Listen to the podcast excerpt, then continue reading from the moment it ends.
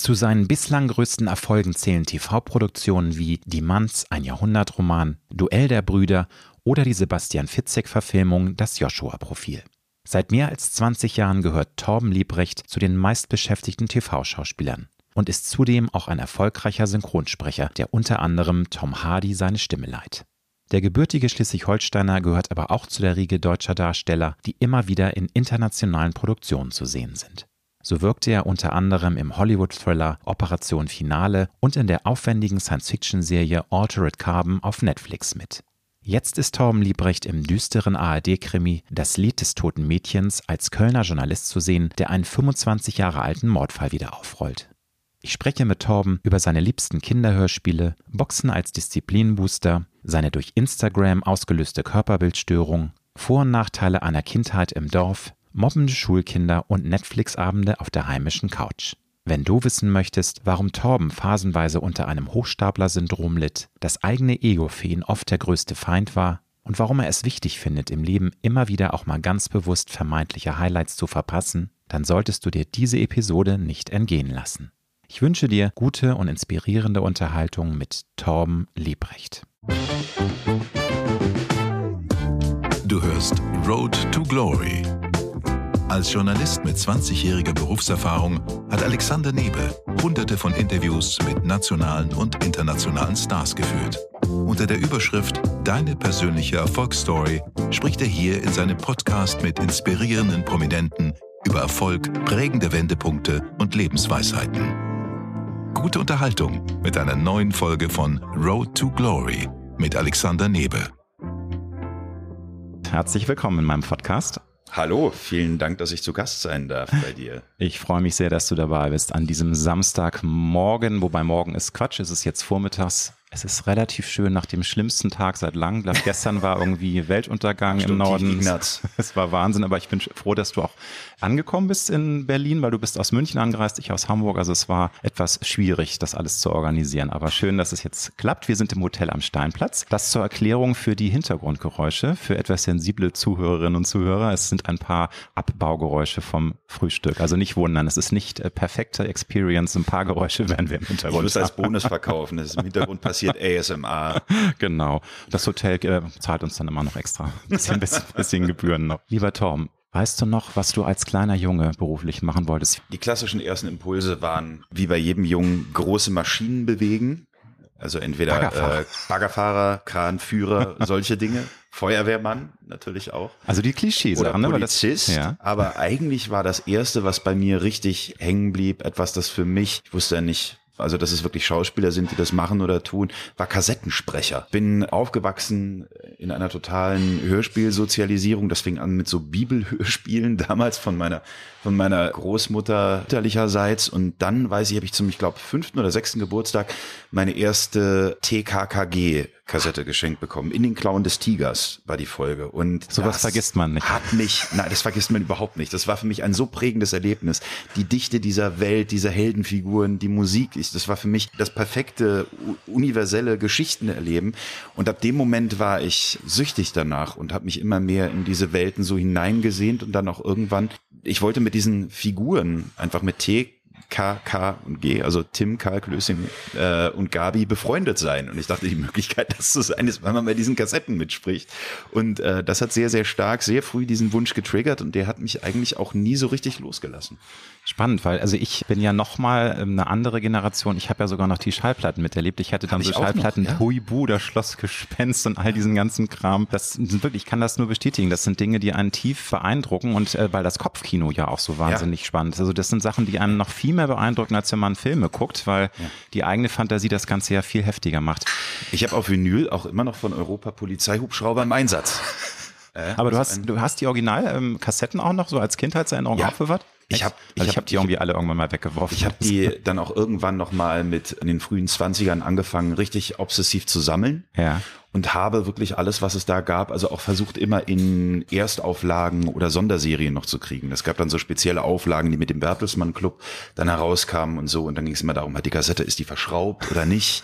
Ne, hat sie das Label aufgeklebt oder ist es gedruckt? Und ich habe wirklich immer versucht, ich habe dann, hatte um die Ecke bei mir, als ich damals noch in Hamburg gelebt habe, einen Hörspielladen und da habe ich mir dann immer diese Folgen ähm, dann gekauft und da erinnere ich mich mhm. daran, ist dann einmal, um nebenher Geld zu verdienen, durfte ich dann einen Abend die ganzen Schallplatten sortieren und zwar nach wow. Zustand, nach Serien und das war einer der besten Abende überhaupt äh, in meinem Leben. Ich bin in diesen Schallplattenladen, die hatten wir dann gesagt, pass auf, sortier das einfach, überleg dir ein System, das erklärst du uns dann, wie du es machst. Und ich konnte die ganze Nacht in dem Laden bleiben. Ich konnte alle Hörspiele hören, die ich hören wollte und die hatten, das war das Beste, weil sie so Kinder Überraschungsspielzeuge noch so gesammelt haben, hatten die, weil es denen um die Spielzeuge ging, also einen ganzen Müllsack voll Heftig. mit Schokolade, die sie dann in einem Kühlschrank hatten und ich konnte also den ganzen Tag, ich konnte Kinderschokolade essen, ich also die ähm, aus dem Überraschungsei, bis ich Bauchschmerzen hatte, nicht. dabei Hörspiele hören und Schallplatten sortieren. Also das war wirklich Ach, einer der, der legendärsten ich, äh, ne, Abende das, das Kind, ähm, also es kann einfach toll sein, ne? wenn man eintaucht in diese ganze Welt und es sich gut gehen lässt. Ja, das Schöne ist ja, dass auch heutzutage, wenn ich diese Geschichten höre, es immer noch die gleichen Bilder innerlich so triggert. Und mhm. ähm, ich bin wahnsinnig dankbar um diese Unbeschwertheit in der Kindheit, die dadurch auch möglich war, in diesen, in diesen Welten zu sein. Total. Und ich habe, wie gesagt, mich da sehr stark reinfantasiert. Das Gleiche war auch, ich habe auch viel Zeit, viel mehr Zeit als gesund war, auch als es nur öffentlich-rechtliche Sender gab und noch kein Internet vor dem Fernseher verbracht. Und da viele Serien geguckt und mich auch da so reingewünscht. Und bei mir in der Familie hat niemand was mit Medien zu tun. Und deswegen war es so schön, zu sehen, wenn ich jetzt zurückschaue nach fast 30 Jahren, die ich diesen Beruf mache, dass es irgend der Ursprung von allem ein, ein ganz kindlicher Glaube an, an Möglichkeit ist, eine Form von Zuversicht, die man heutzutage eigentlich oder ich merke, dass die oft so im Klein-Klein verloren geht. Diese Vision zu haben und sich dann einfach nur zu fragen mit Bordmitteln, was sind die kleinen Schritte, die ich tun kann? Wen kann ich fragen? Wie funktioniert das?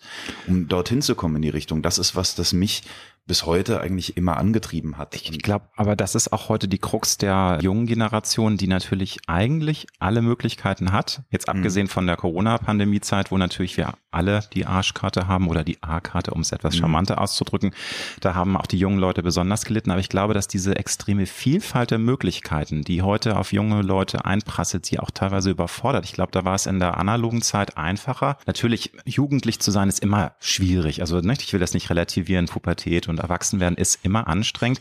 Aber ich glaube, es ist für die jungen Leute heute noch viel schwerer, auch durch dieses Social Media Gedöns, dieses permanente sich präsentieren müssen. Also ich glaube, da können wir beide froh sein, dass wir es ein bisschen in Anführungsstrichen entspannter hatten und vielleicht aufgrund der etwas weniger erscheinenden Möglichkeiten dann doch irgendwie schneller auch den Weg gefunden haben, was wir machen wollen. Aber ja, ja, hm, ich glaube, ja, nein, nee. Also ich glaube schon, genau. Es gibt eine Vielzahl mehr an Möglichkeiten, aber ich glaube, das, was viele an vielerlei oder vielerlei Orten so fehlt, ist die Geduld. Die Geduld, dass man auch in, ja. in sich selber in Dinge, in, also dass man nicht Ergebnis, sondern erlebnisorientiert ist, dass man auch hm. auf den hm. Prozess vertraut. Heutzutage müssen ganz schnell überall Ergebnisse auf dem Tisch sein. Ich, ich, auch Erfolge. Es muss ja, einfach von 0 auf 100 sofort funktionieren. Sofort ne? in einem hm. Außen. Hm messbar sein, damit, damit man validiert wird. Und ich glaube ganz fest daran, es gibt einen ganz tollen Satz. Je öfter ich drüber nachdenke, umso schöner ist der Freiheit, ist der Abstand zwischen Reiz und Reaktion. Und sich die Zeit zu nehmen, auch Dinge zu verarbeiten, nicht alles sofort ins Außen zu kehren,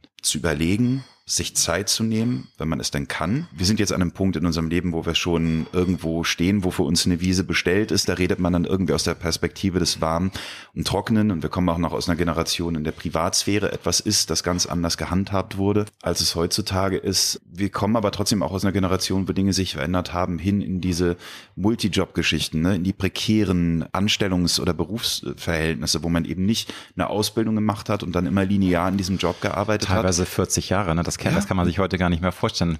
Und auch heutzutage, was erwartet wird, also dass Leute, Menschen sich für Praktikumsstellen mit zehnjähriger Berufserfahrung bewerben ja, müssen. Ja, das ist Wahnsinn. Da hat sich vieles geändert und das ist, mhm.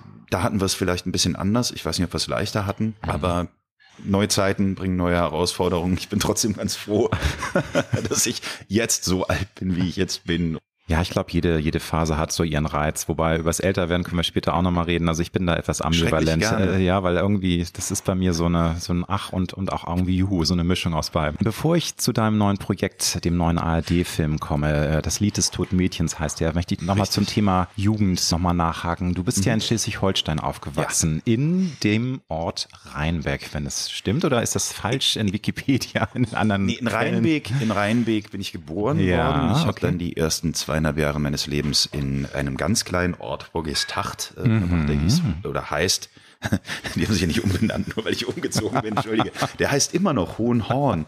Und Hohenhorn ist ganz schön, ist wirklich von ein paar hundert Seelengemeinde, aber das Lustige war, dass sie auf dem alten 10-Markschein tatsächlich ja. drauf waren, ja. auf diesen, dieser Landkarte. Und wir sind dann in den Nachbarort gezogen, der Dassendorf heißt, weil wir auf dem Grundstück der Großeltern äh, meine Eltern gebaut haben. Und dort äh, bin ich dann bis zu meinem 19. Lebensjahr tatsächlich gewesen. Also am Sachsenwald aufgewachsen. Und wie würdest du sagen, hat dich das geprägt? Weil die Kindheit ist nun mal ein sehr, sehr wichtiger Baustein für das, was wir werden. Und ich glaube schon, dass wir dann auch nicht nur durchs Elternhaus, sondern auch durch das ganze Umfeld konditioniert werden, wie wir aufwachsen. Ist es eher ländlich? Ist es großstädtisch, hektisch? Werden wir schon früh ins kalte Wasser geschubst? Von wegen heute müssen ja auch Mütter und Väter ihre Kinder teilweise gefährliche Schulwege gehen lassen, ja. wenn sie keine Helikoptereltern sind und sie mit dem Auto vor die Schule fahren. Ja, bei uns war dann bei der weiterführenden Schule das gefährliche eine Bundesstraße und oh. äh, wenn die Busse, Busse meine ich fuhren, so, nicht? Okay. Aber also ich bin dankbar darum, auf dem Land aufgewachsen zu sein, Natur erleben zu können, aber ich bin auch sehr dankbar darum, dann mit 19, so früh es mir möglich war,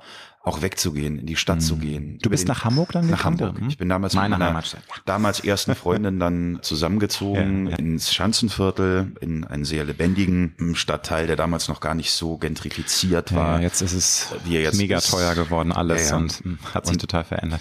Und da bin ich sehr dankbar drum, weil ich glaube, dass Dorf ist eine ganz eigene Struktur. Und Dorf ist toll, um aufzuwachsen, auch vor gewissen Einflüssen geschützt zu sein. Aber es ist auch irgendwo, finde ich, ein, ein hermetischer Raum oder so habe ich ihn wahrgenommen, der nicht viel von außen dann da reinlässt. Jugend mhm. ist etwas, Kindheit ist etwas, in dem man anfängt, seine Identität auszuprobieren für später. Und die Möglichkeiten, die man dort hat, beschränken sich natürlich oder beschränken sich viel auf, auf Schule, auf Verein, aber es gibt keine große, sag ich mal, Durchmischung oder Durchwachsung. Also bei uns es zum Beispiel auch, ich glaube, auf der, als ich auf dem Gymnasium war, gab es vier oder fünf Jugendliche, die auch auf der Schule waren, wo die Eltern Migrationshintergrund hatten.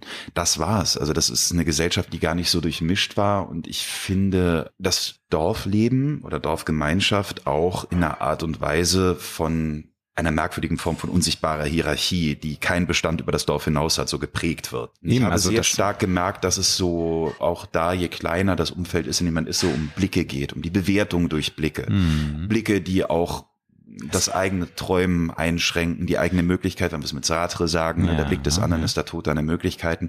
Das ist im Dorf dann schon so. Man kocht dann ein bisschen mhm. so in seiner Suppe. Mhm. Und das ist auch okay, weil ich glaube, dass auch so, je älter ich werde, desto mehr merke ich, dass diese Ruhe, die dort da ist, etwas sehr Schönes ist.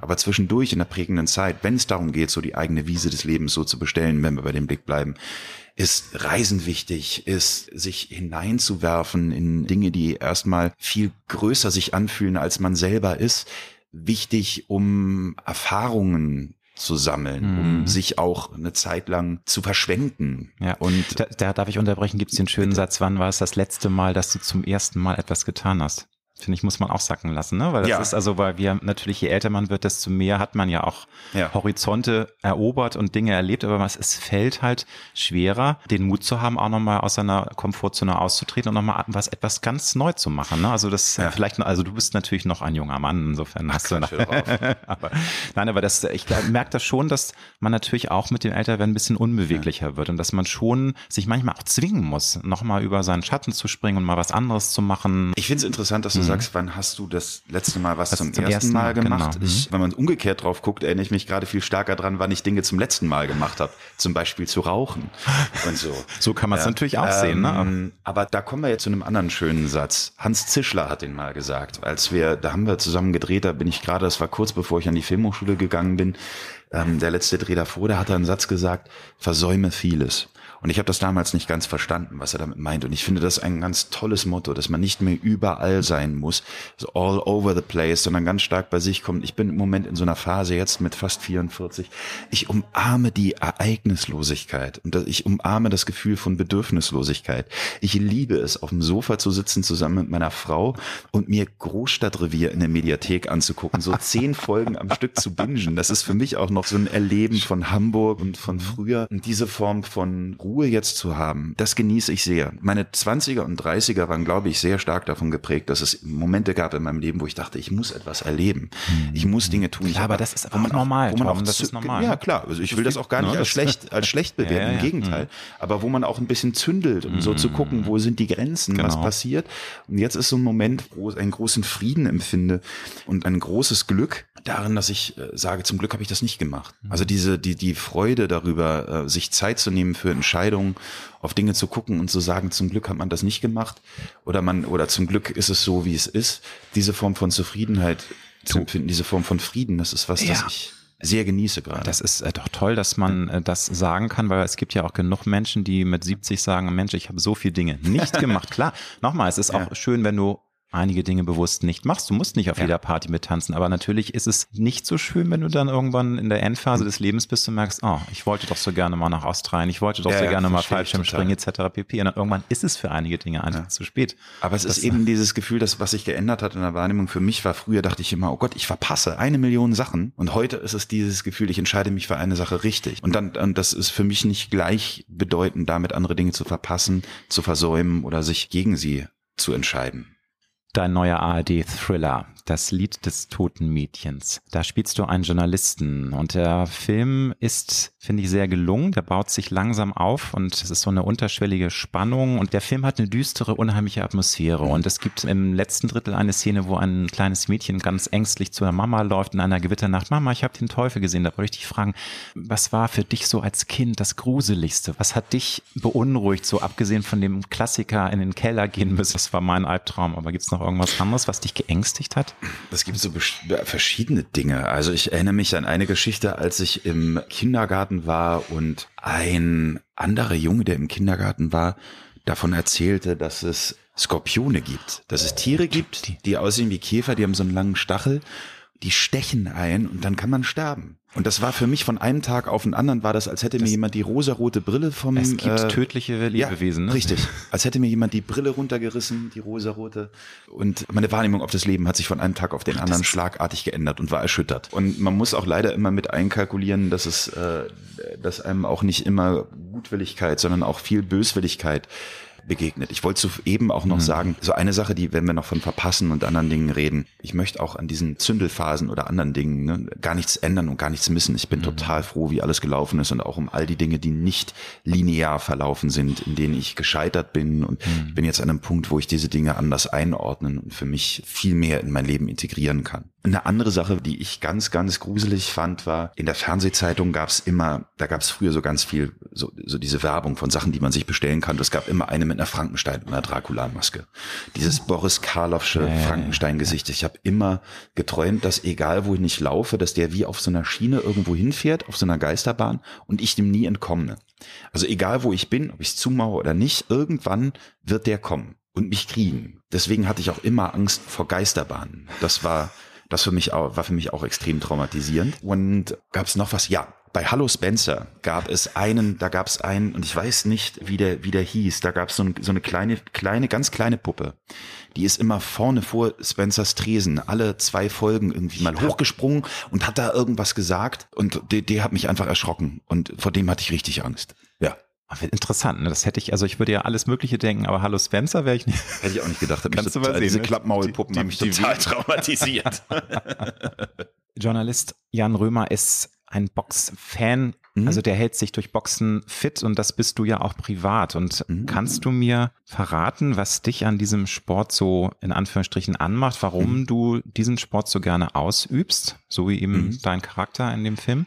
Ich bin beim Boxen wirklich ganz am Anfang und das werde ich auch noch sehr, sehr lange bleiben. Und das ist eigentlich das Schöne daran, dass es beim Boxen immer darum geht, um den eigenen Körper zu spüren. Es geht um Grundlagen in der Körpermechanik. Mich begeistert diese Koordination, die da gefragt ist, die Resilienz, Und tatsächlich diese Parabel auch im Leben, dass wenn du etwas, es soll jetzt nicht klingen wie ein Motivational Quote mit, auf Englisch mit Rechtschreibfehler, so, ich mich immer so totlache dann, wenn ich diese Sachen, Sachen lese, aber es ist tatsächlich so, dieses einmal mehr aufstehen, als man hinfällt und an etwas dran zu bleiben, mit Beständigkeit und etwas immer, immer wieder zu tun, immer wieder an Grundlagen zu arbeiten, bis die den mhm. Weg ins System finden und dann wie von alleine laufen. Das ist was, das mich daran fasziniert. Es gibt Struktur und Boxen zeigt einem ganz schnell, dass immer, wenn man glaubt, dass man gerade was gelernt hat, man sofort wieder so den Dunning-Kruger-Effekt hat und dann wieder weiß ich, nee, sofort eine Stunde später weiß ich weiß eigentlich gar nichts. Die Tatsache, sich permanent eben hin, zu hinterfragen und einfach immer wieder sich ganz realistisch einordnen zu müssen. Das andere, das Wichtige ist wirklich, dass man merkt, dass dabei bei so einem Sport, und ich mache den ja nicht als Wettbewerbssport, ich gehe nicht in den Vergleichskampf. Ich mache das Training, ich mache Grundlagentraining, ich mache aber jetzt keinen keinen Wettkampf. Ich gehe mhm. gegen niemanden in den mhm. Ring. Das geht schon versicherungstechnisch nicht. Nee, Abgesehen davon habe ich eine bisschen fragile Nase. Aber die wichtigste Lektion ist auch, dass der größte Feind in allem das eigene Ego ist. Und diese Form von wirklich da bescheiden zu bleiben, geduldig mit sich selbst und einfach zu sagen, das funktioniert alles in kleinen Schritten, die aber alles ein bisschen nach vorne gehen. Das ist was, das mich wahnsinnig kriegt am Boxen. Boxen mhm fing, kam bei mir in, in verschiedenen äh, Phasen in meinem Leben. Ich habe damals, ich habe während des Regiestudiums, äh, ich war in München, wir sind oft ins Wirtshaus gegangen, da war jeden Tag Sonntag, es gab ein Braten, es gab ein Knädel, es gab Blaukraut dazu, ja, und das waren, waren so Sachen, das habe ich dann auch irgendwann so auf der Hüfte gemerkt. Und ich bin halt jemand, ich laufe an einem Glas Wasser vorbei und ich nehme sofort ein Kilo zu. Muss hm. immer sehr. Also du sitzt jetzt hier im T-Shirt von mir, lieber Tom, also ja, momentan läuft's bei dir. Das ist, das ist, die, das ist dann Diät, tatsächlich auch. Aber ähm, ich habe dann irgendwann mich entschlossen, dass ich gesagt habe, ich möchte wieder Sport machen, ich möchte meinen mhm. Körper spüren. Mhm. Für mich war damals Karate etwas, das ich gemacht habe als riesengroßer Jean-Claude Van Damme-Fan, also eine andere Geschichte, die für mich prägend eine, eine war. Action-Ikone aus den 80ern, 90ern für die etwas jüngeren Zuhörerinnen und Zuhörer, war, war die die nicht mehr kennen. Zu gucken. Ja, also wer es nicht kennt, Leute, macht euer Grundlagenforschung. Holt euch die VHS. Canon Films, einer der wenigen, äh, wenigen Filme, die gut sind, die mit Based on a True Story anfangen. Und da habe ich halt gemerkt, da war beim Karate das Interessante die Beweglichkeit. Mm. An einem Punkt zu kommen, ich konnte wirklich einen Spagat zwischen zwei Stühlen. Ich wow. glaube nur, dass ich mein erstes, mein, äh, weil das erste Bewerbungsfoto bei einer Kinderschauspielagentur genau das gezeigt hat, diesen Spagat zwischen zwei Stühlen, dass das mein, mein erster Türöffner irgendwie war. Ich habe dann in München, nachdem ich wie gesagt lange keinen Sport mehr gemacht habe, gedacht, ich möchte was machen, ich möchte irgendwie wieder Kampfsport machen mhm. oder mich in irgendeiner Art und Weise so meinen Körper spüren, was andere eben in Wettbewerbssportarten haben, wie Fußball, was nie meins war. Ich war durch die Beweglichkeit mal kurz ganz gut im Handball im Tor, aber das war's das nicht weitergemacht, dachte ich, das möchte ich auch wieder machen. Und irgendwie hatte mir mal jemand den Satz gesagt, die Israelis sind krass, was so Selbstverteidigung angeht. Und ich dachte, ich möchte auch was haben, wo ich mich im Zweifelsfalle, wenn Sachen passieren, auch mich oder andere, die Menschen, die mir wichtig sind, irgendwie verteidigen kann. Und so bin ich dann über Israel, Selbstverteidigung, das gegoogelt, zu Krav Maga gekommen und habe da in, in München, in einem Verein, den es jetzt nicht mehr gibt, im Krav Maga Center, sehr, sehr lange trainiert, also fast acht Jahre lang. Bin da dann auch Instructor geworden und habe das gemacht. Und da war ein großer Teil unseres Trainers, der oder in den Grundlagen, die ihm sehr, sehr wichtig waren, auch eben Boxen. Wenn man das nicht kann und nicht weiß, wie man den Körper da bewegt, dann hat man einen ganz klaren Nachteil in der Auseinandersetzung. Und ich habe das diese Form von Grundlagentraining eben immer sehr, sehr genossen. Habe dann aber auch irgendwann das Krav Maga ein bisschen hinten angestellt. Das kam durch den Beruf und auch durch andere Dinge da in dem Verband, die mir nicht ganz so, die mir nicht ganz so gefallen haben. Und als ich dann in Los Angeles war, in der Pilot Season vor ein paar Jahren, das Pilot Season ist die, ist immer im Frühjahr, wenn die großen Networks da ihre Pilotfilme für Serien besetzen. Und da war ich dann halt mal vor Ort und dachte, ich schmeiß meinen Hut da auch mal mit in den Ring. Da war dann nicht ganz so viel zu tun, wie ich gehofft hatte. Und in der Zeit habe ich mir ein Boxstudio da gesucht, das Fortune Gym, das damals am Sunset war und bin da jeden Morgen dann um 6 Uhr hin und habe da meine Boxstunden gemacht und das hat mir eine super Struktur gegeben und ich habe mhm. gemerkt, ich komme einen Schritt weiter. Ja, das finde ich, glaube ich, ein guter ähm, Aspekt, diese Struktur und auch ja. dieses natürlich auch mit der Disziplin. Also weil es gibt Menschen, die sich schwer tun mit diesem Wort Disziplin, wobei das ja eigentlich was, was Gutes ist. Also manchmal wird das missbraucht und es wird in eine negative Ecke geschoben, aber ich finde es schon toll, wenn man mhm. eben auch, du sagst es selbst, du, du magst es auch deinen Körper zu spüren und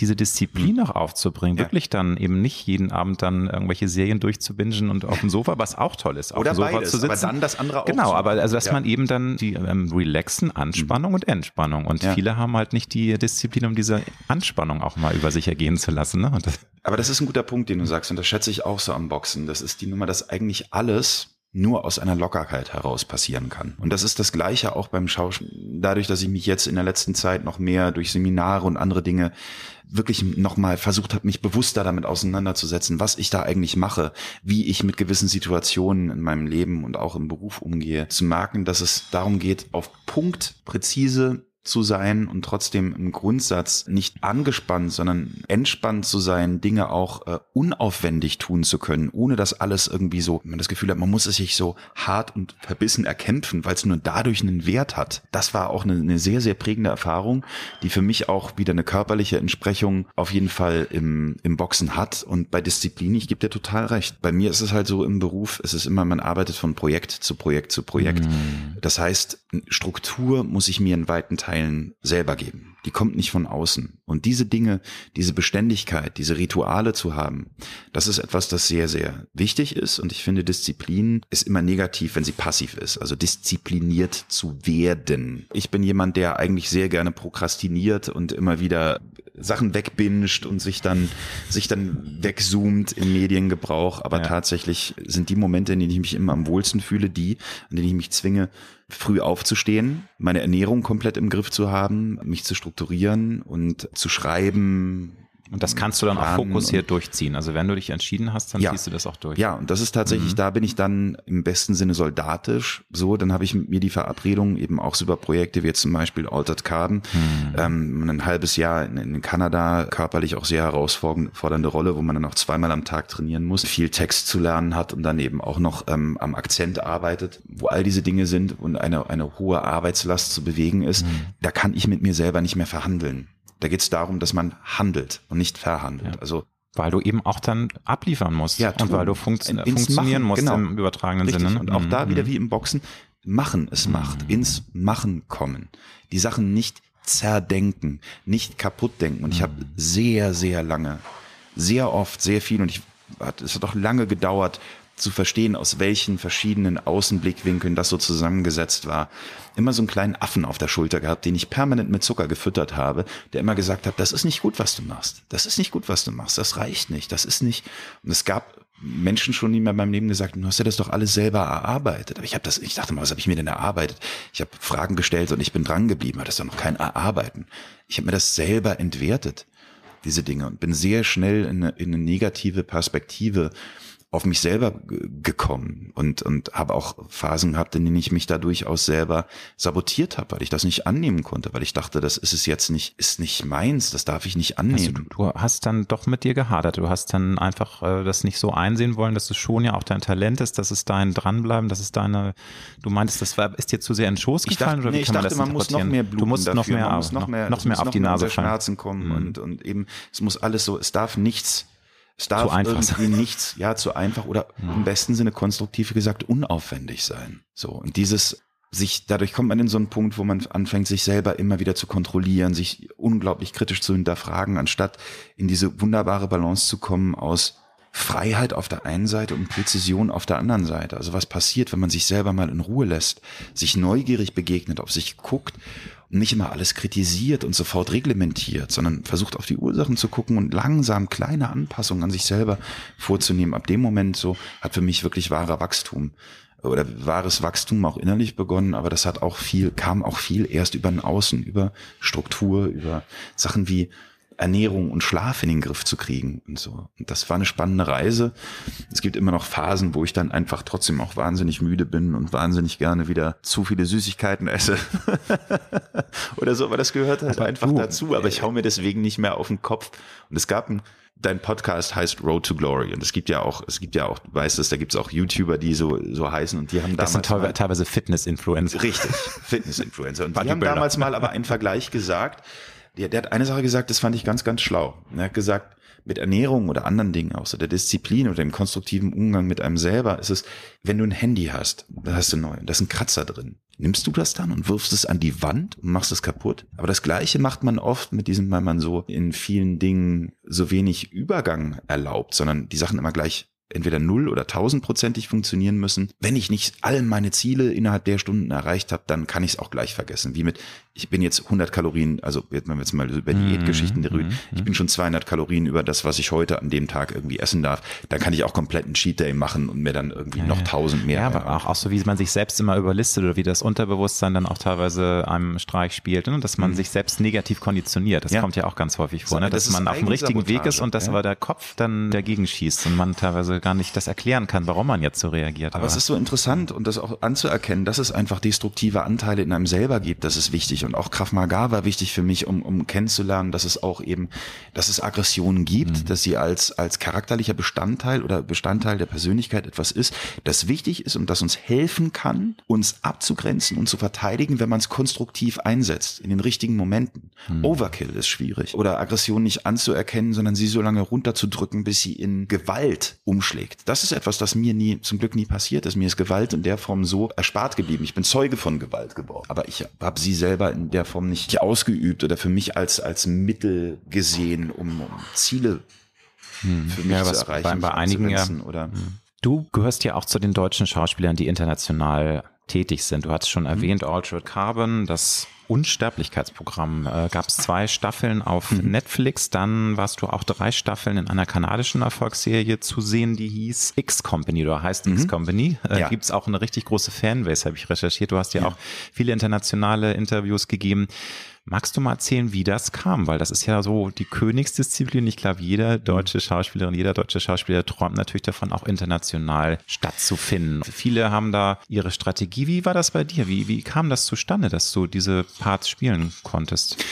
Wie kam das? Also das erste Mal, dass ich international gedreht habe, war 1999, 2000. Da kam das über, ein, über eine Casterin hier in Berlin bei einer Zweiten Weltkriegsgeschichte. Der Klassiker eigentlich. Ja, in Anführungsstrichen Klassiker für Deutsche. Es ist halt Klischee, ne? wenn, wenn man irgendwie einen Nazi sucht. Ne? Es ist nicht unbedingt Klischee, es ist, äh, ist ja auch ist ja auch zeitgeschichtlich ähm, begründet. Ne? Aber da das waren 94 Minuten fürs englische Fernsehen in Frankreich damals. Das hieß Monsignor Renard und das war die erste Möglichkeit für mich auf Englisch zu drehen und mich da auszuprobieren. Das kam von außen tatsächlich, hat aber auch den Wunsch getriggert, dass weitere solche Projekte kommen und zu der Zeit fing es auch langsam an, dass in Deutschland Sachen gedreht wurden. Eben viel auch in Berlin oder auch damals in Tschechien und es waren am Anfang viele Dinge, die tatsächlich durch Glück von außen kamen oder wo, wenn man den Leuten eben auch gesagt hat, dass man schon international gedreht hatte, man vielleicht bei einigen Castern, die eben auch über den deutschen Markt hinaus Sachen besetzt haben, dann mit auf der Liste quasi war. In den letzten Jahren ist es so, dass viel möglich geworden ist durch E-Castings. Dadurch, dass man eben die Möglichkeit hat, sich selber zu Hause vor einer weißen Wand mit jemandem aufzunehmen, Szenen zu spielen und die einzureichen an Caster. Da ist das System in Amerika ein bisschen anders als hier in Deutschland. Hat auch Aber- Vorteile, keine Frage. Ja. Aber nochmal, es ist, also ich finde, nichts geht über the real thing. Und vielleicht bin ich, Ich da einfach auch Generation analog. Klar, ich nutze auch digitale Medien. äh, Also auch ich bin in einer Branche, die sich immer mehr digitalisiert. Print äh, ist auch ein, ein Markt, der, also noch Ganz ist, ist er nicht tot, aber es ja. geht leider immer mehr Naja, so aber eine ist, Spirale äh, nach es unten. Ist, es ist, Ne, und das, das ist, aber ich finde es schade. Und natürlich nutze ich auch gerne ähm, mein Smartphone und Ja. die Apps, aber es ist immer noch schöner, auch Menschen persönlich zu treffen. Aber wie gesagt, das Mit der Presse ist es ganz schlimm. Ich habe wirklich das Gefühl, dass es manchmal ist wie ein Dinosaurier mit einem Ambubeutel irgendwie beatmen zu müssen und keiner hat den Defibrillator, um darüber zu kommen. Es ist einfach Es auch ist- schwer und es ist gemein Ja, ja. und die Leute, genau, du siehst es auf Twitter, wenn Leute Artikel verlinken und dann so, ey, ist hinter einer Paywall. Ja, Leute, aber guter Journalismus kostet genau. einfach Ja, Geld. ja. Das, aber da sind so, die Menschen verdorben, alles, tauben, vergiss es. Es Die- ist nicht das- alles umsonst. Nein, nein, aber die, es ist eine Gratiskultur Ja. und da, das war ja eben auch der Kapitalfehler der Verlage, dass sie eben noch in den fetten Jahren das alles für Umme, also Mhm. umsonst rausgegeben haben. Da sind die äh, Menschen, also alle haben sich daran gewöhnt und sind so erzogen worden, jetzt konditioniert. Es ist einfach alles umsonst. Die verdienen doch genug Geld durch irgendwelche irgendwelche Werbebanner. Das ist in meinem Kopf so drin. Ne? Das, das liegt aber auch an der Schnelllebigkeit. Mm, es, werden, mm. es werden so viele Säue durchs Dorf gejagt, also dass du Total. wirklich langfristig hängen bleibst. Der Durchlauf ist so hoch und guck dir das an. Ich muss als mm. Schauspieler, muss ich meinen Fotografen bezahlen und dem Fotografen dann auch noch möglichst honorarfreie Honorarfrei, Bilder abkaufen, ja. damit die irgendwo in der Presse stattfinden können, anstatt dass ein Fotograf, so wie es sich gehört, von dem Verlag bezahlt wird, dafür, dass er die Rechte weggibt für das Bild. Aber wir kommen mal zurück kurz auf diese Casting-Geschichte. Genau. Also es läuft hier oder in Amerika ein bisschen anders als hier. Hier beauftragt ein Produzent oder ein Auftraggeber einen Caster, Schauspieler zu finden für eine Rolle. Der Caster fragt relativ gezielt in Schauspielagenturen an nach Schauspielern, die in das Raster kommen und die werden dann eigentlich in den meisten Fällen auch noch zu einem Live-Casting eingeladen. Was toll ist, weil du eine Begegnung hast mit jemandem. Und es ist ja nicht nur so, dass der Regisseur und die Produktion dann überprüfen, ob du geeignet bist für die Rolle. Umgekehrt gilt es ja auch. Kann ich, möchte ich, kann ich mit diesen Menschen zusammen etwas, etwas schaffen, sprechen wir die gleiche Sprache. Wenn nicht, werden wir uns annähern können. Drehzeit ist ja auch immer Lebenszeit. Man ist ja auch selber nicht, nicht nur der Bieter, sondern auch auf eine Art und Weise. Mittlerweile auch durch die Zunahme an Playern, die es irgendwie gibt, auch zum Glück ein bisschen mehr der Auktionator. In Amerika ist es so, dass du von Managern oder Agenten vertreten wirst und Casting-Ausschreibungen übers Netz multipliziert werden.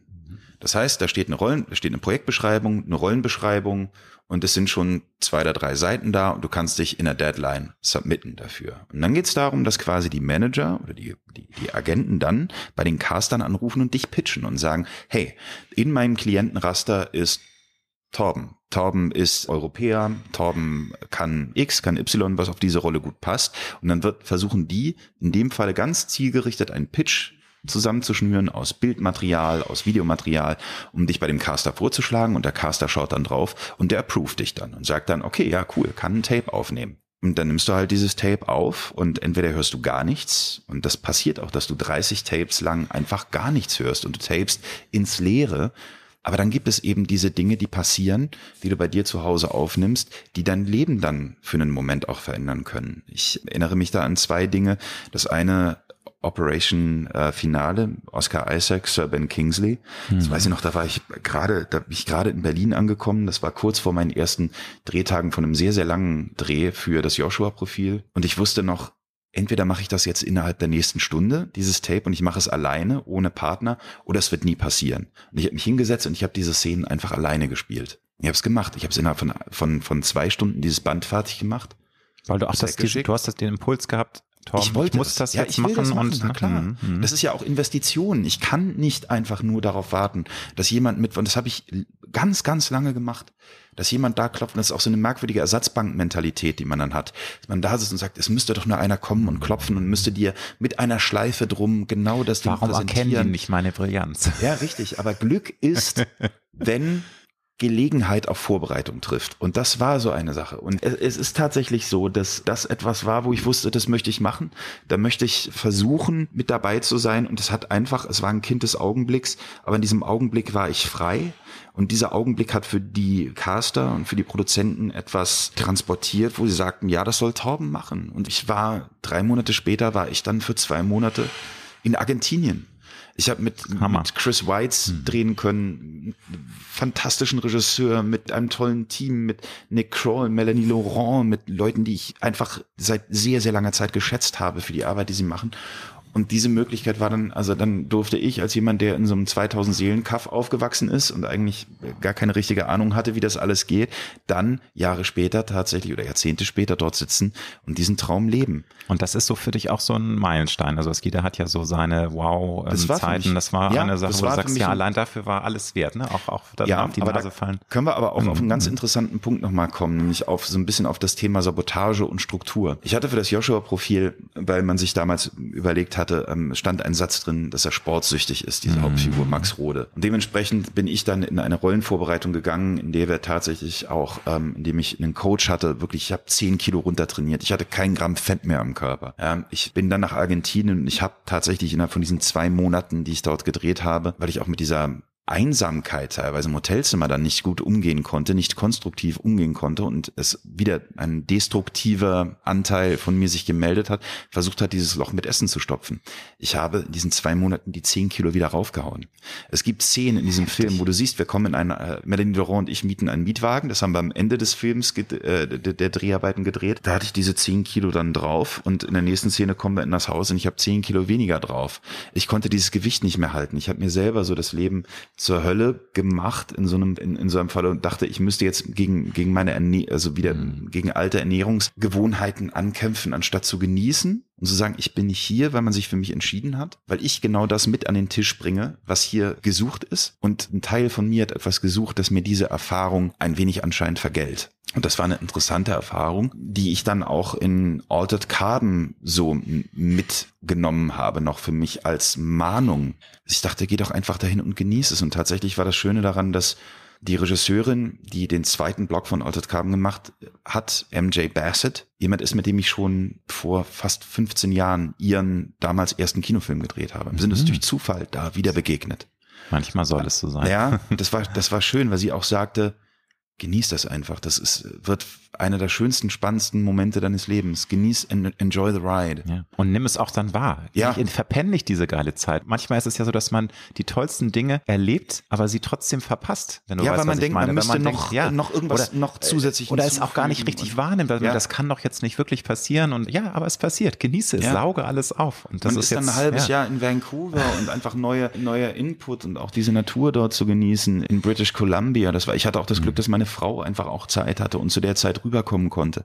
Ich war dann also auch nicht ganz allein und da war es dann nochmal was anderes, diese Struktur und diese Arbeit dort reinzubringen. Natürlich hatte ich auch Angst. Ich hatte natürlich Angst, auch zu versagen und da nicht zu bestehen vor einem riesengroßen Team in einer, in einer der teuersten Produktionen, die Netflix zu der Zeit hatte. Und ich habe einfach eine sehr lange Zeit sehr ausgeprägtes Hochstapler-Syndrom gehabt. Das meine größte Angst war, dass irgendjemand aus dem Team hinter einer Ecke hochspringt, mit dem Finger auf mich zeigt und sagt, der kann das ja gar nicht. Und alle anderen gucken und sagen, ja stimmt, der kann das ja gar nicht. Ich habe mich deswegen auch damals nie an der Schauspielschule beworben, weil ich immer Angst hatte, dass mir jemand das schriftlich gibt, du kannst das eigentlich nicht. Und das war die größte Angst, die ich hatte. Und ich habe mich sehr, sehr lange gelähmt, bis ich mit mir selber und auch meiner eigenen Fehlbarkeit ähm, in, in, in eine Umarmung und auch ins Vertrauen gehen konnte. Aber wie, was machst du dann, wenn, weil ich glaube, diese Gefühle haben wir alle und die ploppen immer mal wieder in uns hoch, dass wir sagen, oder uns selbst einreden, ey, ich bin vielleicht gar nicht gut genug und eigentlich mhm. bin ich hier am falschen Ort und ähm, das äh, kann alles nicht stimmen, dass ich jetzt das machen darf. Hast du dafür Tools, dass du dich dann auch wieder auf Spur bringst und ähm, eben nicht dich in dieser Spirale verlierst, dass du dann, weil da kann man sich ja auch verlieren, dass man ja, so negativ man. konditioniert ist und immer mehr sich selber einredet, eigentlich kannst du das alles gar nicht und wie kommt man da raus? Ich glaube, diese negative Konditionierung kommt davon, weil man einfach einen Perfektionismus von sich verlangt, der gar nicht erreichbar ist der nicht erreichbar ist, der trotzdem aber auch immer wieder so durch Social Media und andere Dinge perpetuiert wird. Wir, wir sehen ja immer nur ein Best-of.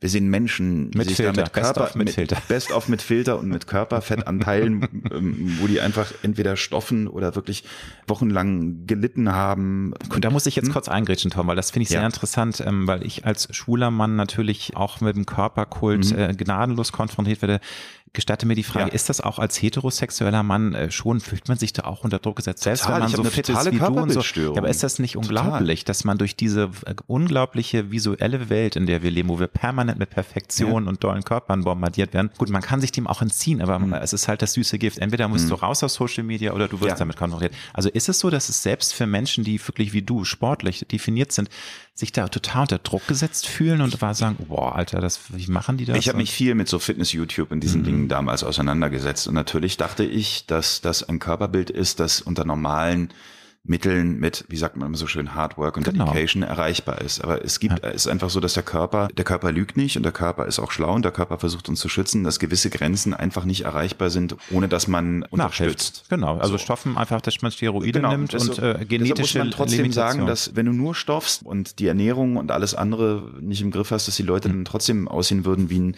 Sack Schrauben. Und ähm, ich glaube, wenn man das auf Wettbewerbsebene macht, dann, ich, ich bewerte das gar nicht. Ich habe es für mich nicht getan weil ich es auch nicht brauche. Brauche ja keinen 50er, ja. keinen 50er Oberarm. Ich mag die Auseinandersetzung mit mir selber. Ich habe aber auch gemerkt, was es heißt, an gewisse körperliche Grenzen zu kommen. Man kann wahnsinnig mhm. viel mit Ernährung machen, Klar. aber man Genetik auch, ist auch ein Riesenthema natürlich. Ne? Genetik ist ein Thema, auch richtig. Ein paar Prozent haben die Genetik, die können es auch ohne Stoffen. Auch die Disziplin, aber man kommt dadurch einfach an Grenzen. Man merkt, wenn, wenn du nur noch als Mann, wie ich halt mit 90 Kilo ungefähr, was mein normales Gewicht ist, dich dann, dich dann da nochmal runterhungerst und einfach mit 1400 Kalorien auf dem Tag unterwegs bist, da wirst du depressiv. Du hast keinen Bock mehr, irgendwas zu machen.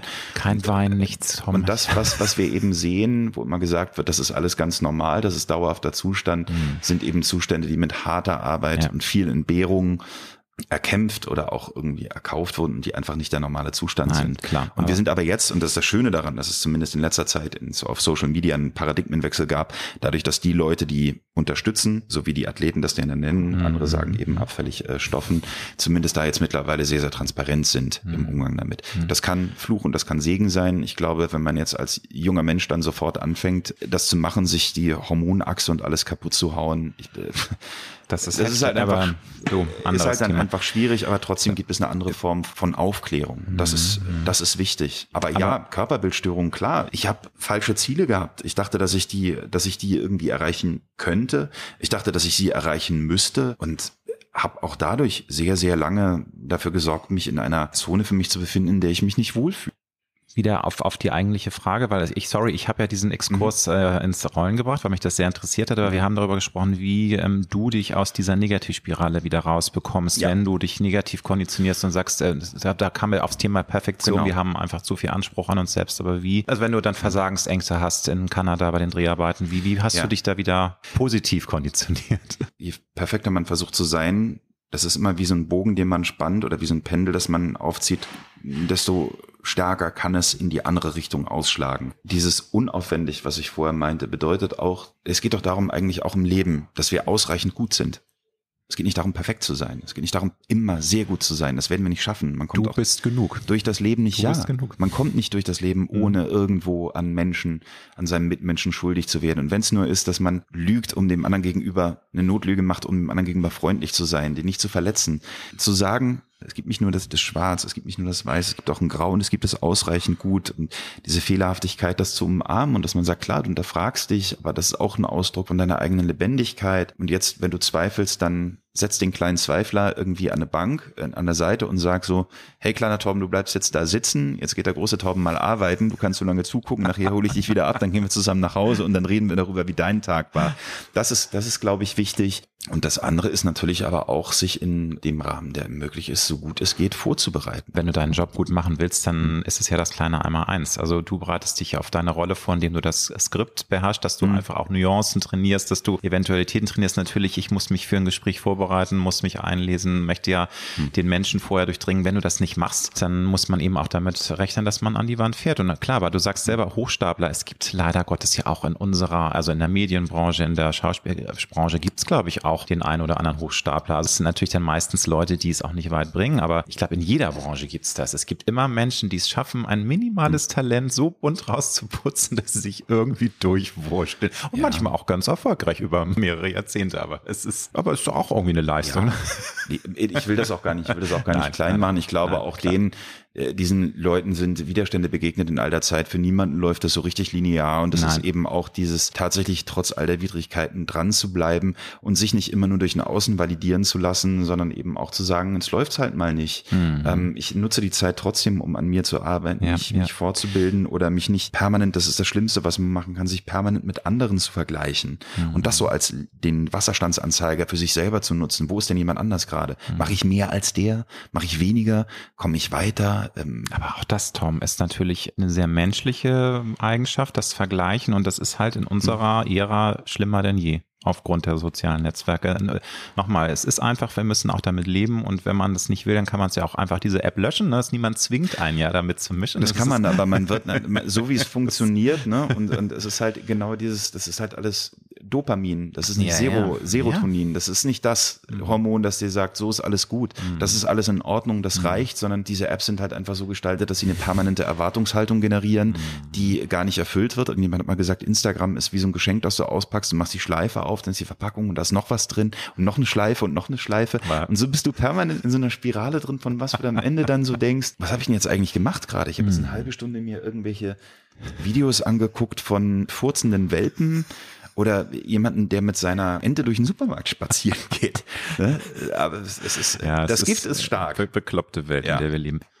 Auch wenn es schmerzhaft Mhm. ist, Scheitern gehört ja auch zum Leben dazu und dass man Charakterbildung durchläuft, dass man Dankbarkeit und Demut in seinem Leben auch Platz lässt.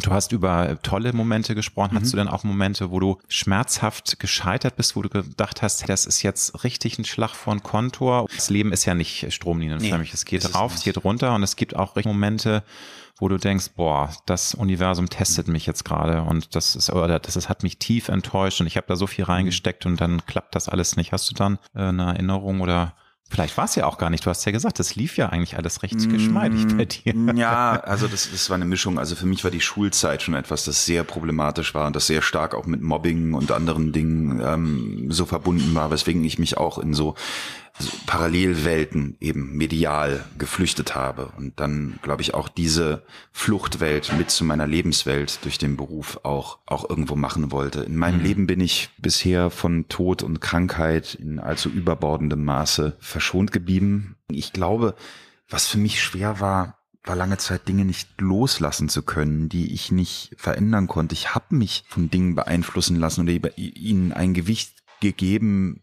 weil ich Beziehungen nicht loslassen wollte, weil ich auch bestimmte Umstände, in denen ich war, auch Komfortzonen, auch familiär, privat, beruflich nicht äh, verlassen wollte, wenn irgendwelche Verträge dann auf einmal ausliefen oder andere Dinge nicht nicht weitergingen. Das das waren Sachen, mit denen ich sehr, sehr lange gehadert habe. Und für mich war das immer wie so ein, es gibt dieses schöne Zitat, Be Water, my friend, von Bruce Lee. Für mich war wirklich immer dieses Bild, ich habe mir festgen so stark vorgenommen, irgendwo mit dem Kopf durch die Wand zu gehen und immer doller dagegen geschlagen, anstatt zu sagen, ich werd weich, ich werd weich und ich versuche zu gucken und zu sagen, das bedroht mich nicht in meinem Menschsein, wenn irgendwelche Dinge nicht weitergehen. Und äh, auch im, im, im Leben ist es so, auch Beziehungen haben eine Endlichkeit und manche Lebenswege sind eben nicht dazu bestimmt, dass sie ein Leben lang sich kreuzen oder parallel verlaufen. Und das ist so. Also auch Endlichkeiten mittlerweile so umarmen zu können und zu sagen, dadurch, äh, manche Sachen haben auch erst einen, einen, einen Wert dadurch, dass sie endlich sind. Da kommen wir jetzt wieder zu, zum philosophischen Überbau von Altered Carbon. Was passiert, wenn man unsterblich wäre, ja? Aber Stichwort Ja. Fließen und auch Wasser, also Be Water, das finde ich sehr äh, interessant, weil man sich ja auch immer, gerade wenn eben Momente sind, wo Dinge einem Mhm. entgleiten, wo, wo man sich von Dingen verabschieden muss, da hilft ja immer der Spruch Panterei. Also alles fließt, Mhm. das Leben ist nun mal ein Fluss und wir müssen einfach das akzeptieren. Auch wenn wir bewahren wollen, wir wollen viele Dinge nie loslassen, manchmal müssen wir sie einfach loslassen, Ja. weil eben alles im Fluss ist, es verändert sich, das Leben ist immer Veränderung und das ist, glaube ich, äh, wenn man das erstmal begriffen hat, dann geht es auch und wesentlich leichter. Ja auch, genau, und es ist Wachstum, es ist ja Bewegung. Ich kann nicht beeinflussen, was das Leben in meine Richtung wirft. Das Mhm. Einzige, was ich beeinflussen kann, ist, wie ich damit umgehe. Wie gesagt, wenn ich mich nicht immer sofort zu allem verhalten muss, äh, sofort zu allem eine Meinung haben muss oder sofort reagieren muss, dann kann ich ganz anders hinterfragen. Also ich bin sehr oft an einem Punkt, wo ich merke, mich pinst etwas an. Und ich frage mich, ist das was Altes, dass es gerade wieder hochkommt, das eigentlich vorbei ist, so? Und weil es jetzt wieder anklopft, sticht es und tut weh? Oder ist es, ist es jetzt gerade was Neues? Muss ich jetzt eine Grenze ziehen oder nicht? Ich bin auch jemand, der nicht oft schlagfertig ist. Unter der Dusche bin ich der schlagfertigste Mensch der Welt. Wie oft habe ich Situationen nachgespielt? Seien es berufliche Verhandlungen oder, oder Momente im Straßenverkehr oder sonstige Dinge, wo ich dachte, jemand ist unverschämt mir gegenüber und dachte, da versuche ich dann nochmal für mich so eine Grenze zu finden. Aber ich glaube auch, Sachen gehen lassen zu können, loslassen zu können man guckt so oft auf das alles, was morgen ist. Ich habe auch sehr stark viele Dinge, die früher waren, dadurch irgendwie vergessen. Und manchmal dieser Blick nach oben, der ist einfach wichtig, glaube ich, auch, dass man nochmal guckt und sagt, es ist alles so, ähm, wir sind in einem viel größeren Kontext unterwegs miteinander. Wir haben alle das Geschenk bekommen unserer Lebenszeit. Damit sollten wir gut umgehen und auch mit der Lebenszeit anderer. Und diese, warum sich selber, warum den anderen diese Zeit zur Hölle machen für mich war in Los Angeles ein, ich hatte einen Moment, ich stand meiner jetzigen Frau am Griffith Observatory und ich habe da runtergeguckt in diese Stadt, in dieses Lichtermeer, ja. das nicht aufhören wollte. Diese schiere das, Größe, mh. dass man sieht, was da alles ist. Ich stand da mh. und ich dachte, da ist so viel Fülle. Da ist so viel Fülle. Und diese Fehleinschätzung, der man so oft unterliegt, dass man denkt, Leben sei ein Nullsummenspiel. Ich kann nur etwas haben, wenn jemand anders das nicht hat. Also es geht immer nur von einer Tasche in die andere. Es sollte nicht unser Ziel sein, dass wir eigentlich für uns alle den Kuchen größer machen. Das ist das, worauf ich gerade so versuche zu schauen. Und ich glaube zum Beispiel auch nicht daran, dass ich dass man immer nur weiterkommt oder höher rauskommt, wenn man andere runterdrückt, sondern ich glaube ganz stark daran, ich habe prägende Begegnung in meinem Leben gehabt. Eine der prägendsten war Horst Königstein, über, ohne den ich auch bei den Manns nicht gewesen und nicht stattgefunden hätte. Regisseur, Filmemacher, der einen solchen Glauben an mich hatte sehr früh, der viel größer war als der, den ich an mich selber hatte. Ich dachte mal einmal so liebevoll auf mich selber gucken, wie dieser Mensch auf mich geguckt hat. Und es ist auch immer so, wenn ich daran denke, da kommen jetzt echt die Tränen hoch. Das ist ein Mensch, der fehlt mir so im Leben. Ich sehe die Fotos und ich, ich vermisse den so. Ich vermisse diesen, diesen Austausch mit ihm und diese Großzügigkeit, diese unbedingte Liebe, die er hatte, mit der er so ähm, großzügig war in alle Richtungen. Das ist auch was, das mich neben so einem hanseatischen Werteempfinden sehr, sehr stark geprägt hat. Und die Menschen, die, die nah an meinem Herzen sind, versuche ich an mir teilhaben zu lassen und wenn ich kann, auch an den positiven Dingen so teilhaben zu lassen, dass sie mitkommen. Weil ich glaube, dass Glück einfach dann Glück etwas ist, das größer wird, wenn man es multipli also multiplizieren mhm. oder wenn man es teilen, teilen, kann. kann. Sehr schön finde ich aber auch dieses Bild von dem liebevoll auf sich selbst gucken.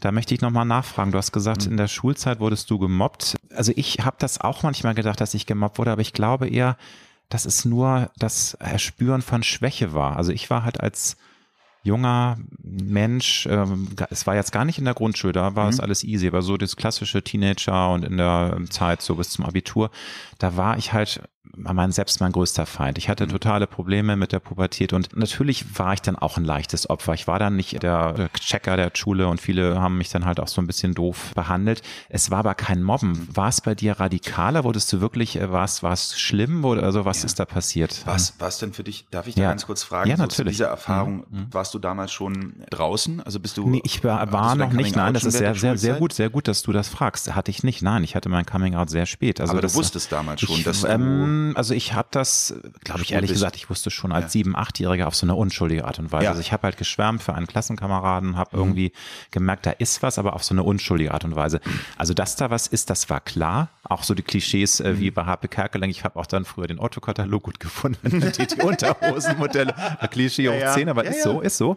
Das, das, das kapierst du als Kind gar nicht, aber du findest es irgendwie schon spannend. Männer fand ich spannender als Frauen. verstehe. So, aber also als 15-, 16-Jähriger natürlich wusste ich das, aber ich habe es mir selbst nicht eingestanden. Ich bin dann erst so mit 22, 23 habe ich mein Coming Out gehabt, mhm. bei meinen Eltern sogar noch zwei Jahre später. Ich habe ja dann relativ früh auch den Mann des Lebens kennengelernt, mit dem Ach, ich jetzt 27 toll. Jahre zusammen, der hat mich dann förmlich wow. dazu genötigt, mich jetzt zu outen. Aber sehr gut, dass du das fragst. Vielleicht lag es auch daran, dass die, also ich glaube aber, dass meine Klassenkameraden diese Schwäche auch gespürt haben und dann gleich so rauf waren. Aber nochmal, es war kein Mobben. Kinder sind, Kinder Mobben. sind, Kinder mhm. sind, äh, schlimm. Doch, doch, vielleicht war es das. Also ich meine, das Komische ist, dass man immer an so einen Punkt kommt, wo man, wo man versucht, ein Verständnis für jemanden, der einem gegenüber gewalttätig ist, sei es verbal oder mhm. auch körperlich, dafür ein Verständnis zu entwickeln. Dass man sagt, warum macht er das? Vielleicht muss ich ihm wirklich irgendwie eine Einladung bieten. Und das, das ist das Gefährliche daran, dass man anstatt, man, man kommt immer an so einen Punkt, ja, aber der macht das doch nicht ohne Grund, dass der, Natürlich gab es Dinge in meinem Leben und ich war auch ich, eine lange Zeit, ich war nicht bei mir selber. Ich habe versucht irgendwie durch Lautstärke, durch durch witzig sein, durch andere Dinge einen Platz in, in der Klassengemeinschaft zu finden. Hm. Ich habe auch glaube ich angefangen zu rauchen, weil ich dachte, das ist zu, dann was. Ja. Du bist Raucher und das kann hm. dir keiner wegnehmen. Hm das ist nicht nicht diskutierbar und ich habe immer versucht dazuzugehören und vielleicht mehr als andere das getan haben. Ich wollte mehr mit anderen befreundet sein, als die es umgekehrt wollten. Aber in dem Moment, wo dir auch körperliche Gewalt widerfährt, wo dein Schulkoffer immer wieder irgendwie aus dem Fenster fliegt. Also es war ähm, richtig schon übergriffig. Ja, oh, klar, ja, wurde auch mal in eine Mülltonne gesetzt und solche Dinge. Ja. Also das ist mhm. durchaus alles passiert. Es gab auch körperliche Gewalt. Ja, aber das macht ja was mit, mit jungen ja, klar macht das was mit dir. Mhm. Das macht mit dir dann, mit mir hat das gemacht, dass ich mich in diese Welt dieser Filme zurückgezogen habe habe, dass ich ge gedacht habe, dass es ist wie bei Bloodsport, wie bei Kickboxer, Karate mhm. Tiger 3, du musst trainieren, du musst trainieren, du musst trainieren, dann kommt irgendwann die finale Auseinandersetzung, dann wirst du dich wehren und dann ist alles gut. Und dann gewinnst du das Turnier, du gewinnst das Mädchen und weißt du, dieser Wunsch, dieser Wunsch, so dazuzugehören, der kann einen wahnsinnig einsam machen, der kann einen wahnsinnig traurig machen und der kann dich vor allen Dingen in dieser Welt unsichtbar machen. Mhm. Und dieses zu seiner eigenen Stimme zu finden, zu seiner eigenen, das so, ne, es ist auch in, in, in dem Beruf so, ich mag das auch ganz stark zum Beispiel beim Sprechen, da gehen ganz viele auch so rein, gleich mit diesem, man versucht gleich so mit so, mit so komischen, ein bisschen falschen Tönen, so, hey, hallo, wie geht's dir? So, wie man das manchmal so kennt im, im, im Synchron.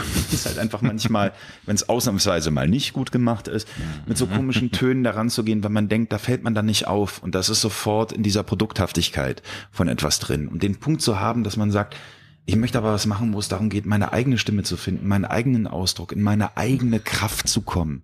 Was ist das, was mich von anderen absetzt? Was ist das, was, oder was ist das, wo ich merke, da bin ich mit mir selber im Vertrauen, in meiner Kraft, in meiner Stärke.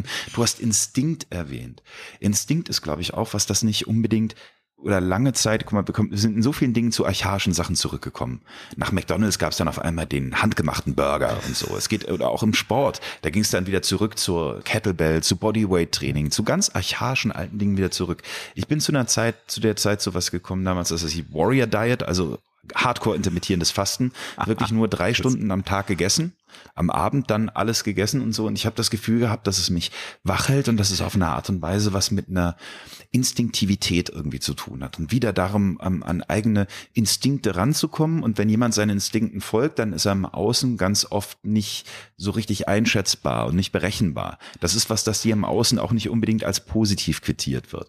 Aber auch sich mit diesen Dingen auseinanderzusetzen, ist, hat, äh, hat durchaus einen, einen Benefit im Leben. Hm. Ich bin, um nochmal auf diese Mobbing-Geschichte zurückzukommen. Ich habe, wie gesagt, ich habe versucht, da rauszukommen mit Heldenfantasien. Und es gab einfach auch Momente, in denen ich extrem verzweifelt war. Ich dachte, ich müsste die Schule wechseln, ich müsste die Stadt wechseln, ich müsste mich permanent neu ändern, neu anpassen, um irgendwie in irgendeiner Art und Weise da, da stattzufinden. Das ist aber auch was, das in Klassengemeinschaften ich äh, verstehe auch heutzutage, ich weiß genau, was du meinst, dass man sagt, man hat auch jemandem eine Zielfläche geboten. Aber wenn dir niemand das sagt, niemand das zeigt, niemand das beibringt und auch dir niemand sagt, dass es eben auch eine urmenschliche Eigenschaft ist, nicht nur immer Positives zu wollen für den anderen, dann ist es einfach schwierig, sich da drin zu orientieren. Und da gehen Jahre drauf mhm. dafür, wirklich Jahre, bis du dann irgendwann sagst, du kehrst dich ab oder sagst, es ist dir egal oder du bist, du kommst so bei dir selber an, dass du sagst, du kannst an mir rütteln und schütteln, wie du willst. Mit meiner Bauform geht das nicht mehr in Resonanz. Das macht lange was mit dir. Und das hat auch in diesem Beruf sehr, sehr lange was mit mir mhm. gemacht. Dieser Wunsch, irgendwie dazu zu gehören und so lange wie so ein Hund rumzuschlawenzeln, immer um, um andere Menschen und Kunststücke zu machen, mhm. dass man irgendwie eine Form von positiver Aufmerksamkeit kriegt. Anstatt zu sagen, ich besinne mich auf mich selber, auf meine Kraft und versuche für mich auf eine konstruktive Art und Weise in mein Leben hineinzuwachsen.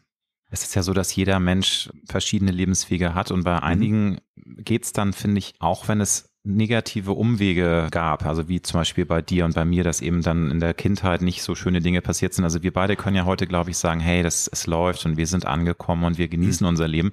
Und das ist ja was Tolles, wofür man dankbar sein muss, weil es gibt ja leider auch ganz viele Menschen, die immer wie so ein Irrlicht hin und her mhm. und sich nie besinnen und nie zu dieser inneren Stärke finden. Insofern, also ich will das, wie gesagt, damit nicht schönreden. Also ähm, ne, wir alle haben ja ein Päckchen zu tragen, aber es ist dann schön zu merken, es ist ja jetzt gut so, wie es ist. Und äh, also ja, ich, weil, äh, das, das, das hatte seinen Sinn irgendwie. Die, die Entscheidung ne? macht es nicht besser. Ne? Vielleicht also, nicht jeder für sich nein, treffen können. Eben, weil einige zerbrechen auch an Mobbing, ne, muss man ja auch und sagen. Hm. Die Sache ist, Mobbing oder solche Dinge überhaupt, so wie Gesellschaft teilweise aufgebaut ist, auch unsere Zivilgesellschaft, gibt es einfach immer wieder strukturelle Gewalt, die einem begegnet. Und an den Punkt zu kommen, dass wenn nicht das wird man einem Menschen nicht ersparen können, dass es Widerstände gibt. Am Widerstand wächst man ja auch. Aber die Frage ist immer, wie grenzüberschreitend sind diese Klar. Widerstandserfahrungen, Klar. was körperliche Grenzen, was seelische Grenzen angeht. Und ja, sich da gut aufzustellen, wehrhaft zu sein, das sind eben auch Dinge, jetzt kommen wir wieder an den Anfang zurück. Das lernt man zum Beispiel auch beim Boxen und das schätze ich so sehr daran. Ja. Diese Resilienz. Das dann auch zu entwickeln und mhm. so eine Ambiguitätstoleranz auch zu haben, dass man auch Widersprüche, dass man Widerstände auch aushalten kann, ohne dass sie das eigene Weltbild und, und die eigene Identität und Existenz permanent bedrohlich in Frage stellen. Wann hast du dich das erste Mal mit der Tatsache abgefunden oder auseinandergesetzt, dass unser Leben endlich ist? Weil als junger Mensch macht man sich da ja gar keine Gedanken. Da denkt man immer, ach nö, also ne, sterben tun alle anderen und ich werde für immer irgendwie 25 bleiben. Nun bist du ja immer noch, finde ich, ein junger Mann, weil auch dieses Altersstruktur hat sich ja verändert. Also man war ähm, vor 30 Jahren mit 50 schon steinalt, jetzt bist du ja gerade erst Anfang 40. Ist ja eine ganz andere Lebensphase. Aber hast du das für dich akzeptiert oder haderst du noch so ein bisschen damit oder wie, wie ist so dein, dein der Ist-Zustand bei dir mit diesem Thema der eigenen Endlichkeit, die ja einen auch je älter man wird, desto mehr herausfordert. Ich hatte es vorhin schon anmoderiert, dass eben dieses Älterwerden ist ein Thema, auch für mhm. mich. Also man muss da immer wieder mal schlucken und sagen, die Zeit hast du jetzt hinter dir, das liegt noch vor dir, was hast du, wo stehst du? Diese Urfragen, die, die man sich stellt. Also zum Thema Älterwerden, wie gesagt, da gibt es ja diesen Punkt ähm, Ruhe, Couch, da werden auf einmal andere Dinge wichtig, so äh, dass man gesunde Füße ja, hat ja. und solche Sachen, ne? Oder dass der dass Rücken, der Rücken nicht mehr so wehtut. da, also ich glaube, da kommt jetzt so das Thema der Körperlichkeit, der Körpergrenzen dann auch irgendwie so dazu, was sich da verschiebt, hm. wie der Körper funktioniert, wie er vorher mal funktioniert hat, wie er auf bestimmte Reize noch reagiert oder eben auch nicht. Das ist äh, aber durchaus interessant. Ich habe das Gefühl, dass das Altern für mich gerade etwas ist, in dem ich ankomme, auf eine positive Art und Weise. Ich habe ganz oft das Gefühl gehabt, dass ich eine laufende Textbildschere bin für mich war es innerlich, ich war immer wie so ein 13-Jähriger. Auf der einen Seite, das ist so ein Alter, wo du die Legos weglegen musst und du musst aufhören, Kassetten zu hören, aber irgendwie machen die Mädchen dir noch Angst. So. Und ich habe immer das Gefühl gehabt, dass diese, dass man dieses innere Alter ja auch auf eine Art und Weise mit sich schleppt. Ich habe das Gefühl jetzt in den vergangenen Jahren, dass das zum Glück immer mehr geht und man dann auch in einer, in einer Ruhe oder Milde ankommt, die altersmäßig mhm. angemessen ist und wo die Impulsivität und die Ausschläge eben ein bisschen nachlassen.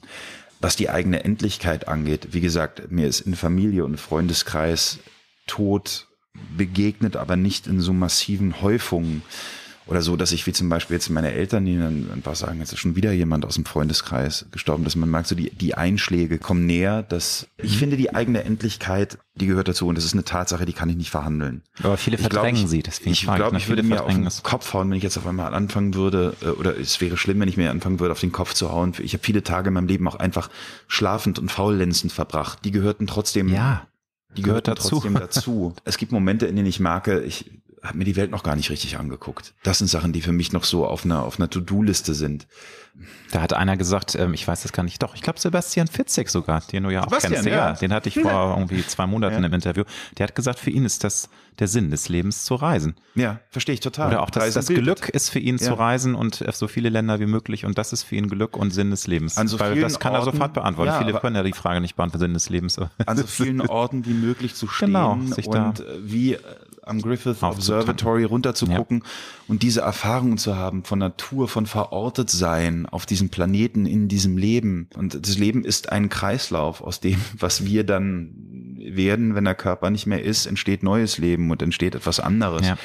Ich finde, dass diese Endlichkeit, die eigene Erfahrung oder das, was passiert, wertvoll macht. Wert entsteht ja auch immer durch eine Form von Knappheit. Genau, das ist begrenzt ja. Mhm. Ähm, von mhm. Begrenzung. Und ich mhm. glaube schon, dass es eine Form von Weiterleben darin gibt, dass Keanu Reeves hat das mal beantwortet bei Stephen Colbert. Er sagte, was passiert, wenn wir sterben?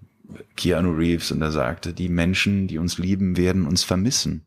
Und das ist eine, eine Antwort. Ich merke das, dass es gerade, wenn wir auf, nochmal zurückkommen auf Horst, Horst Königstein, Horst hat mit seinem Funken, den er hatte, so viele Herzen ähm, für schöne Dinge und Werte und für Film und, und alles, was Kunst kann, so viele Herzen in Brand gesteckt im, im wahrsten Sinne des Wortes und zu sehen, wo sein Funken weiterlebt, auch in so, so begnadeten Geschichtenerzählern wie Jan Bonny zum Beispiel. So, das ist einfach, das ist toll. Und da merkt man, was, was ein Mensch dann doch verändern kann. Ja, oder auch hinterlassen kann. Und ich glaube, ja. aber das ist, ich glaube, das ist aber auch so eine männliche Charaktereigenschaft, dass wir Männer sehr gerne auch was hinterlassen wollen. Ich glaube, Frauen sind da etwas bescheidener, demütiger. Und das, also ich finde es ja toll, wenn man sagt, man möchte was hinterlassen. Aber will, na, also es ist ja nicht, muss ja nicht unbedingt. Also, dass ich muss man kein, also weder, weder einen großen Haufen hinterlassen noch irgendwie ein. Aber du ein, weißt, was ich meine. Dass, ja. dass man natürlich wünscht man sich auch als Schauspieler, dass, dass vielleicht dann irgendwie Filme, die man gedreht hat, auch noch irgendwann in 20 Jahren, in 30 Jahren natürlich. Also ja, jetzt, das finde ich toll. Aber, aber, ich bin, war bei Citizen Kane nicht dabei. Ich war bei Sein, du weißt, was ich meine, nicht dabei. Ne? Und wir werden, also ich weiß auch nicht, in meiner Karriere jetzt da nochmal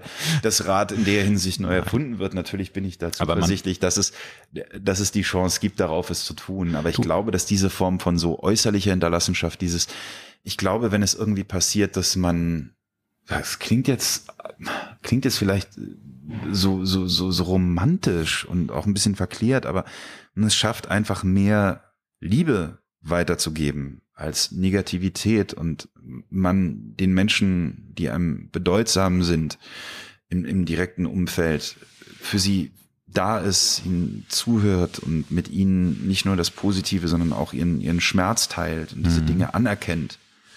Dass es da ist, ich glaube, dass das auch eine Form von Hinterlassenschaft ist, die sich durchträgt. Das ist ein bisschen wie der Butterfly-Effekt, ne? mit dieser ja, das ein, ein Flügelschlag kann einen Hurricane auslösen. Ja. Ne? Eines, äh, wenn irgendwie in Australien ein, ein Schmetterling ähm, ja. flattert, kann das irgendwie eine Kettenreaktion auslösen. Das war ja das. Und ne, ich mit glaube, darum geht es. Als, mhm. das, als Mensch ist man wirksam. Mhm. In allem, was man tut, in jeder Zeit, auch in seinem Nicht-Tun. Und sich dann zu überlegen, was es tut. Also, wie gesagt, ich habe mich auch zum Beispiel Gestern musste ich mit, dem Wagen kurz auf der Straße wenden in zwei Zügen. Fing ein Typ hinter mir an zu hupen. Die ganze Straße war danach frei. Da dachte ich, immer wartest du nicht mehr? Musst du nicht warten in deinem Leben? Und mein erster Impuls war auch, mich tierisch aufzuregen. Mich kurz an die Seite ran, mich runtergeatmet und dachte, das ist vollkommen bescheuert.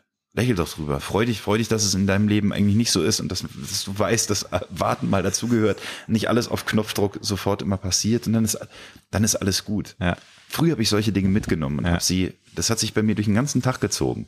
Und dann war, war auf einmal schlechte Laune oder das war schon, ist morgens so aufgewacht und so eine Laune war wie Wetter die war einfach da, aber auch zu begreifen, dass man darauf ein bisschen einwirken kann. Ja, man nicht nur Gefangener seiner Gedanken ist. Man kann sie natürlich aber auch mal zulassen. Natürlich darf man sich nicht in schlechter Laune und in negativen Gedanken verlieren, aber auch da sind wir, glaube ich, zu sehr auf dieser Happy Time gepolt. Alle müssen immer strahlend aus dem Bett springen und alles ist Bloß super nicht. und ich umarme die Welt. Ne? Und also man kann auch mal aggro sein und schlecht gelaunt und irgendwie, das gehört auch dazu. Ich krieg, krieg morgens kein Wort raus. Ich krieg kein Wort raus.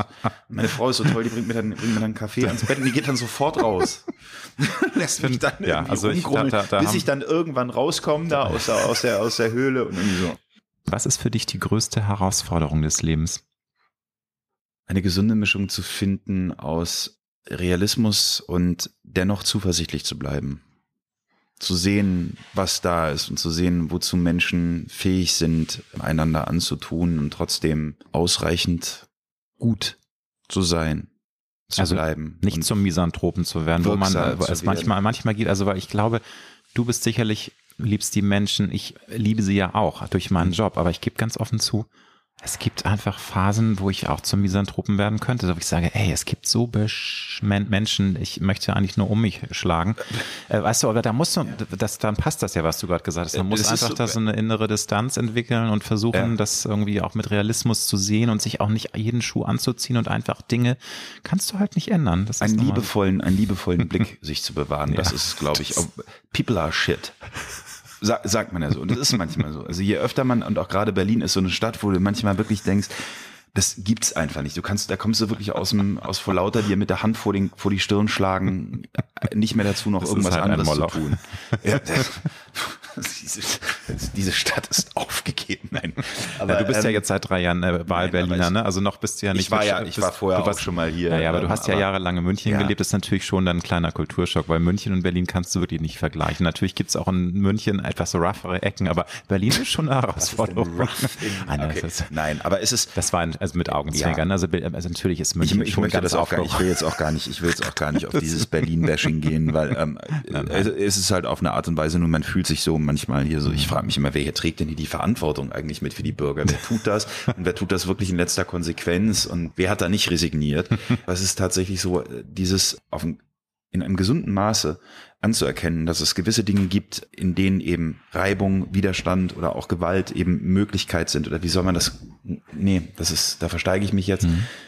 Es sind nicht alle daran interessiert, dass wir gemeinsam immer weiter wachsen und dass es positiv für alle nach vorne geht und trotzdem diese Utopie noch hochzuhalten in all dem, was uns gerade passiert, wo wir auch politisch gerade stehen. Ja, wenn wir sehen, wie weit Autokraten auf dem Vormarsch sind, bei all dem diese Utopie eines friedlichen Miteinanders nicht zu verlieren und das trotzdem als Ziel hochzuhalten, obwohl man anerkennt, dass es einfach Dinge gibt auf der Welt und nicht einfach Dinge gibt auf der Welt, wie Krieg ist etwas, das mhm. passiert und das leider immer wieder passieren wird. Und ich wünsche mir nichts mehr, als dass wir, weil ich Pazifist bin, in eine, in eine Gesellschaft kommen, in, diese, in der diese Form von Auseinandersetzungen nicht mehr passieren.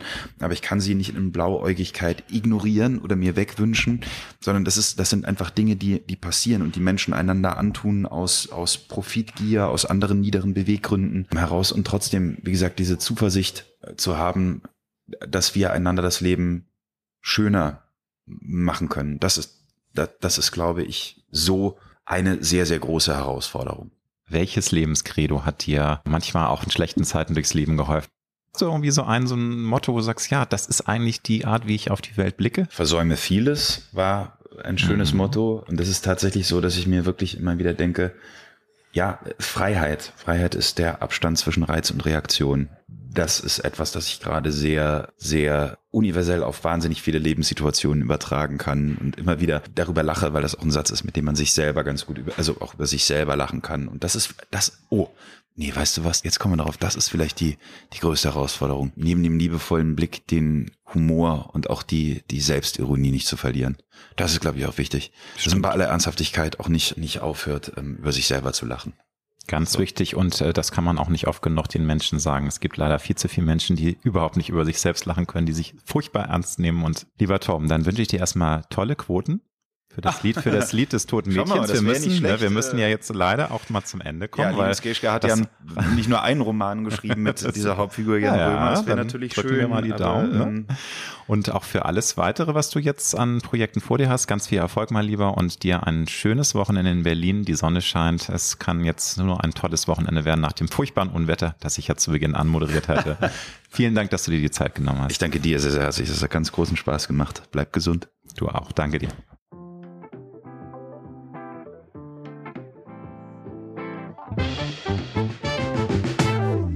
Das war Road to Glory.